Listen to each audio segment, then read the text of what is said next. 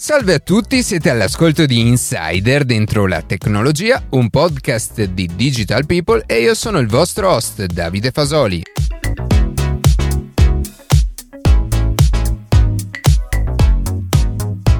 Oggi vedremo come la tecnologia sta rendendo lo smartphone uno strumento salvavita in grado ad esempio di comunicare un'emergenza anche dove manca la rete e di riconoscere automaticamente le situazioni di pericolo. Prima di passare alle notizie che più ci hanno colpito questa settimana, vi ricordo che potete seguirci su Instagram a chiocciola dentro la tecnologia, iscrivervi alla newsletter e ascoltare un nuovo episodio ogni sabato mattina su Spotify, Apple Podcast, Google Podcast oppure direttamente sul nostro sito.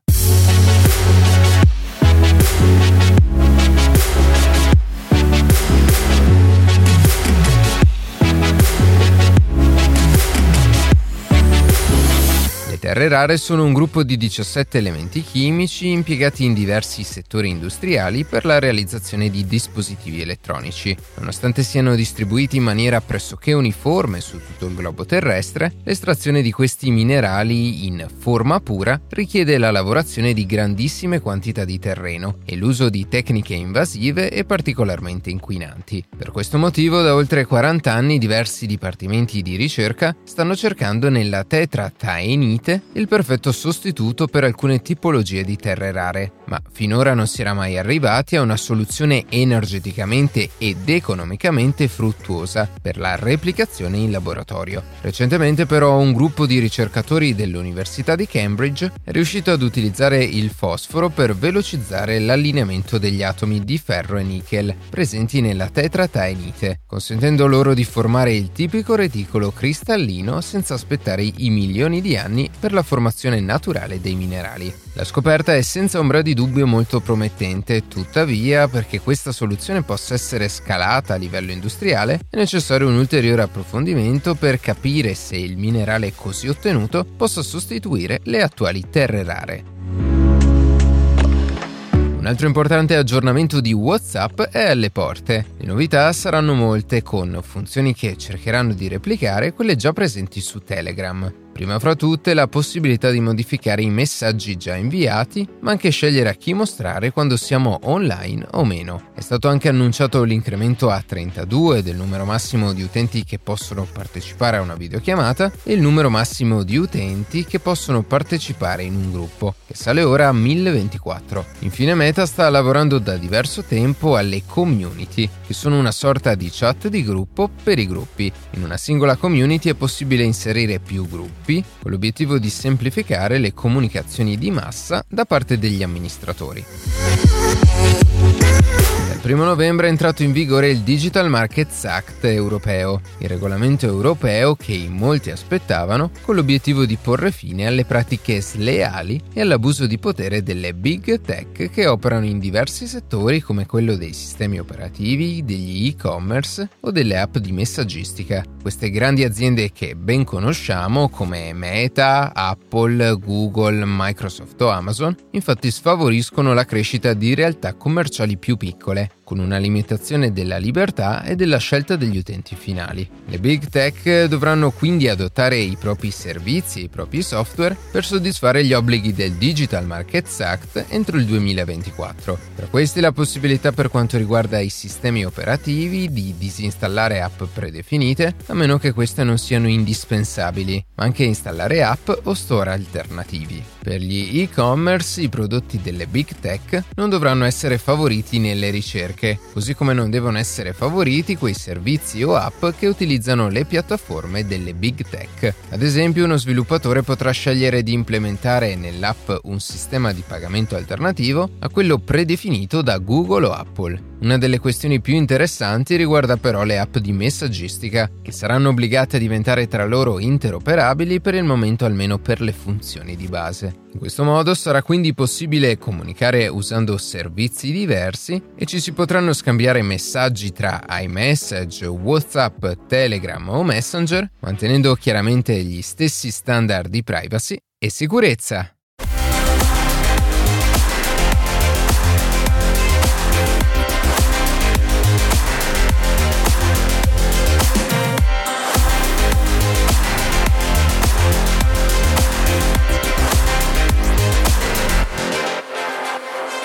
Smartphone è senza ombra di dubbio lo strumento che utilizziamo maggiormente durante la nostra giornata. Tutti noi oggi ne possediamo almeno uno e con la possibilità di accedere facilmente a social network e varie app di messaggistica permette non solo di condividere i vari momenti della nostra vita, ma anche di tenersi in contatto con i propri amici e parenti. D'altro canto però non è infrequente che venga utilizzato anche durante lo svolgimento di altre attività che richiedono un certo grado di attenzione, come ad esempio guidare l'automobile o camminare per strada con lo sguardo fisso sullo schermo del proprio telefono. Ignari che in quel preciso momento ci si espone a rischi concreti e più pericolosi di quanto si immagini. Ma l'uso improprio del telefono alla guida è da diversi anni la causa principale di incidenti stradali, con tanto di feriti se non morti nel peggiore dei casi. Eppure, prima che Steve Jobs rivoluzionasse definitivamente l'era dello smartphone con il lancio del primo iPhone, i telefoni cellulari di 20 anni e 30 anni fa non solo consentivano di semplificare il processo di comunicazione tra persone, ma risultavano fondamentali per segnalare tempestivamente situazioni di emergenza in un'epoca in cui si trovavano principalmente cabine telefoniche fisse sparse per il territorio. Tornando invece ai giorni nostri, sembra che qualcosa in realtà stia per cambiare o meglio, sembra che lo smartphone stia riacquisendo il ruolo che un tempo si era guadagnato, ovvero quello di strumento decisivo nella fase di segnalazione di un'emergenza. Nella puntata di oggi andremo dunque a capire quali sono le nuove funzioni salvavita presenti sugli smartphone e quali tecnologie vengono implementate per ottimizzare le comunicazioni, approfondendo allo stesso tempo il ruolo dell'Italia e dell'Unione Europea nel rendere la trasmissione delle informazioni ai soccorritori il più veloce ed efficace possibile. Delle numerose garanzie che offre l'Unione Europea ai propri membri, come l'Italia, oltre alla gestione della concorrenza, dei controlli sull'operato delle grandi multinazionali o il mantenimento del caro vita su certi livelli, vi è anche la certezza di poter viaggiare tra i vari Stati membri con una sufficiente copertura sanitaria e nel caso di bisogno di poter chiamare gratuitamente i servizi di emergenza, componendo il numero unico di emergenze, il 112, Introdotto con una direttiva europea del 1991, il numero unico europeo, abbreviato in NUE, si è posto sin da subito come strumento definitivo nel facilitare l'intervento tempestivo dei mezzi di soccorso relativo alla specifica necessità. In base all'esperienza degli operatori, si è infatti rilevato che il cittadino, nel momento in cui chiama un numero di emergenza come il 118, spesso non sa come comportarsi correttamente nel dare informazioni precise e puntuali e ciò causa non poche difficoltà all'operatore che riceve la chiamata. Per questo motivo si è deciso di inserire come nuovo servizio interposto tra il cittadino e il soccorritore la centrale unica di emergenza, con l'obiettivo di raccogliere le chiamate di soccorso e fornire al servizio di emergenza competente le giuste informazioni e il corretto grado di pericolo. Sebbene il 112 non sia attivo su tutto il territorio italiano, ma solamente in alcune regioni, tra cui Friuli, Lazio, Liguria, Lombardia, Marche, Piemonte, Sicilia, Toscana, Umbria, Valle d'Aosta e nelle province autonome di Trento e di Bolzano, il modello organizzativo del NUE prevede una centrale unica di risposta dalla quale gli operatori, formati per gestire la prima risposta alla chiamata, smistano le telefonate agli agenti responsabili della gestione delle emergenze forze come la Polizia di Stato, i Carabinieri, i Vigili del Fuoco o il Soccorso Sanitario, reperibili rispettivamente ai numeri 113, 112, 115 e 118, nelle regioni in cui non è ancora stato implementato il NUE. Ora che abbiamo chiarito cos'è e come funziona il numero unico di emergenza, possiamo finalmente riallacciarci all'incipit di questa puntata e cercare di capire qual è il ruolo dello smartphone nel processo di gestione dell'emergenza sia da parte dell'assistito che dei soccorritori. Se nei primi telefoni cellulari si potevano effettuare chiamate informative con la possibilità di fornire solamente un'indicazione verbale del luogo in cui avveniva l'emergenza, al giorno d'oggi è possibile predisporre il nostro smartphone in modo tale che in caso di incidente più o meno grave possa inviare automaticamente informazioni essenziali come la posizione e la possibile causa di incidente, facendo la differenza tra la vita e la morte. Questi sistemi di allerta automatici sono già particolarmente diffusi nel mondo e ognuno di questi si basa sul numero di emergenza unico predisposto dal paese. Uno fra questi, adottato anche negli Stati Uniti, è l'Advanced Mobile Location, ovvero una tecnica di localizzazione che consente ai telefoni abilitati di inviare automaticamente la posizione precisa dell'utente infortunato appoggiandosi ai sistemi GPS e alle reti WiFi disponibili. Il vantaggio principale di questo strumento è che si basa su un protocollo che non richiede installazione come invece avviene per le app. Dunque per poter funzionare è necessario che i principali sistemi operativi come iOS o Android l'abbiano implementato internamente cosa che è effettivamente avvenuta a partire dalla versione Gingerbread di Android e 11.3 di iOS. In Italia purtroppo, per il fatto che il sistema analogo all'Advanced Mobile Location sia basato su un'applicazione da installare e che il NUE non sia ancora capillare in tutto il territorio, il tema è per forza di cose ancora sconosciuto a molte persone. Dunque, nelle regioni in cui vige il 112 come numero unico per le emergenze, è consigliato installare l'applicazione Where Are You, attraverso la quale è possibile comunicare la propria posizione alle centrali uniche di risposta con un sms o la rete dati nel momento in cui viene fatta partire la chiamata. In assenza di una tecnologia fornita dallo Stato che operi automaticamente, è quindi necessario che l'utente si armi di previdenza, appoggiandosi a servizi proprietari dei sistemi operativi per smartphone come iOS e Android.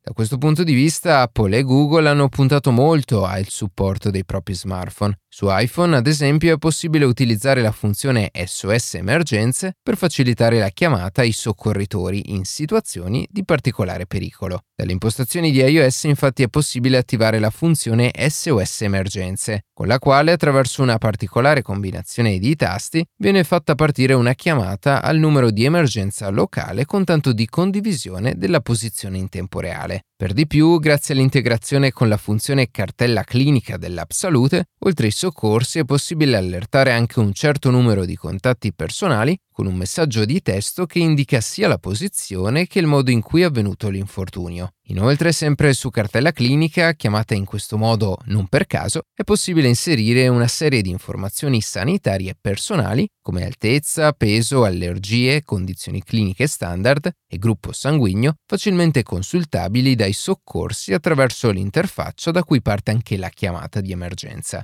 Per chi possiede una versione di Apple Watch Serie 4 o successiva, vi è anche la possibilità di attivare la funzione rilevamento cadute, con cui si viene a ricevere un avviso sia visivo che acustico da disattivare entro un minuto prima che vengano allertati automaticamente i soccorsi. Grazie a sensori di movimento di ultima generazione, invece, gli ultimi modelli di iPhone e Apple Watch integrano la nuova funzione Crash Detection o rilevamento incidenti, progettata nello specifico per rilevare gravi incidenti stradali come impatti frontali o laterali, tamponamenti o ribaltamenti che coinvolgono auto di ogni tipo. Anche in questo caso, se non si è in grado di disattivare i segnali acustici del dispositivo, dopo 20 secondi partirà in automatico la chiamata ai servizi di emergenza. Ma la recente novità che ha più suscitato interesse nell'opinione pubblica è senza ombra di dubbio SOS via satellite, disponibile anch'essa solamente per iPhone 14 e relative versioni Pro, al momento solo in Stati Uniti e Canada. SOS via satellite permette all'utente disperso di inviare un messaggio di richiesta d'aiuto con coordinate anche quando non sono disponibili reti wifi e nemmeno di telefonia cellulare, come spesso avviene in montagna, nel deserto o in mezzo al mare. Sebbene per l'Italia e tutti gli altri paesi occorra aspettare, risulta comunque interessante analizzare come e dove funziona SOS via satellite, perché come specifica Apple vi sono particolari condizioni ambientali che ne limitano le prestazioni nel suo funzionamento stesso. Essendo infatti progettata per essere utilizzata in spazi aperti e con una visuale libera del cielo, è importante che nel momento in cui viene avviata non ci si trovi in presenza di edifici o alberi nelle vicinanze. Ma una volta verificato ciò, il disperso può tentare un primo collegamento via satellite attraverso l'utilizzo di brevi messaggi preimpostati e rispondendo a una serie di domande con risposte selezionabili, in modo da poter allertare i soccorsi attraverso un messaggio conciso, efficace efficace ma soprattutto leggero. Tuttavia può capitare che il collegamento via satellite non sia stabile, ma anche per questo Apple ha integrato una schermata che indica all'utente la posizione più vicina per poter agganciare la connessione al primo satellite disponibile.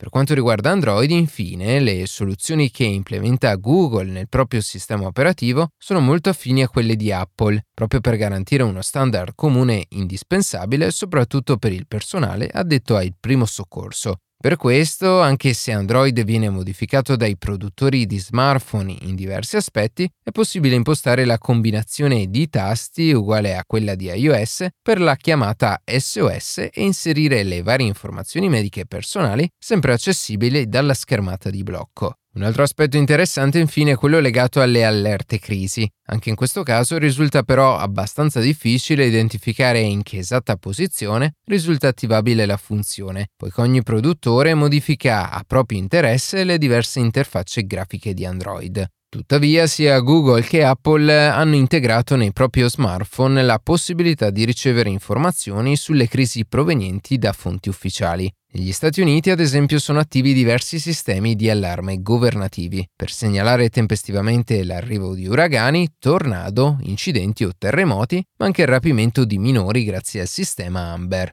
In Italia, invece, siamo ancora indietro da questo punto di vista, ma non così tanto. Negli ultimi anni la protezione civile ha infatti sviluppato un sistema analogo a quello americano, che servirà proprio ad avvertire la popolazione di un'emergenza o di una catastrofe in arrivo. Sebbene sia diventato da poco operativo, il Sistema Nazionale di Allarme Italiano, noto come IT Alert, è ancora in fase sperimentale, nonostante i nostri smartphone siano già pronti a ricevere le comunicazioni, dal momento che in fondo alla sezione notifiche di iOS e in avvisi WiFi di emergenze su Android, IT Alert compare già come attivo e questo significa che una volta deciso quale ente avrà il compito di diramare le comunicazioni, potrà diventare veramente operativo a tutti gli effetti. In caso di catastrofe naturale, evento climatico emergenziale o imminente attacco bellico straniero, il sistema si attiverà per l'invio dell'allerta su tre canali differenti, con l'obiettivo di massimizzare il numero di persone da raggiungere. Oltre infatti ad essere trasmessi su sistemi radiotelevisivi, messaggi IT Alert verranno inviati sia sull'app ufficiale ancora in fase di sviluppo, sia direttamente allo smartphone attraverso un canale di cell broadcast,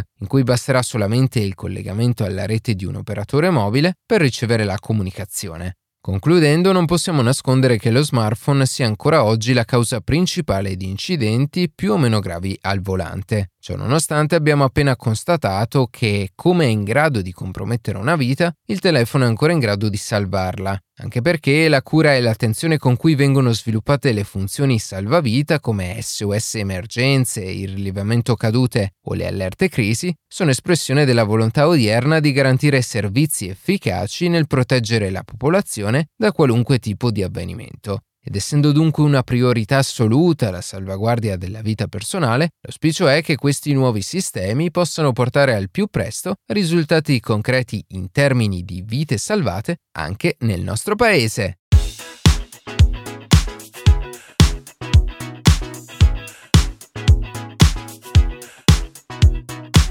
E così si conclude questa puntata di Insider dentro la tecnologia. Io ringrazio come sempre la redazione e in special modo Matteo Gallo e Luca Martinelli che ogni sabato mattina ci permettono di pubblicare un nuovo episodio. Per qualsiasi tipo di domanda o suggerimento scriveteci a redazione chioccioladentrolatecnologia.it, seguiteci su Instagram a chioccioladentrolatecnologia dove durante la settimana pubblichiamo notizie e approfondimenti. Qualsiasi caso nella descrizione della puntata troverete troverete tutti i nostri social. Se trovate interessante il podcast condividetelo che per noi è un ottimo modo per crescere e non dimenticate di farci pubblicità. Noi ci sentiamo la settimana prossima.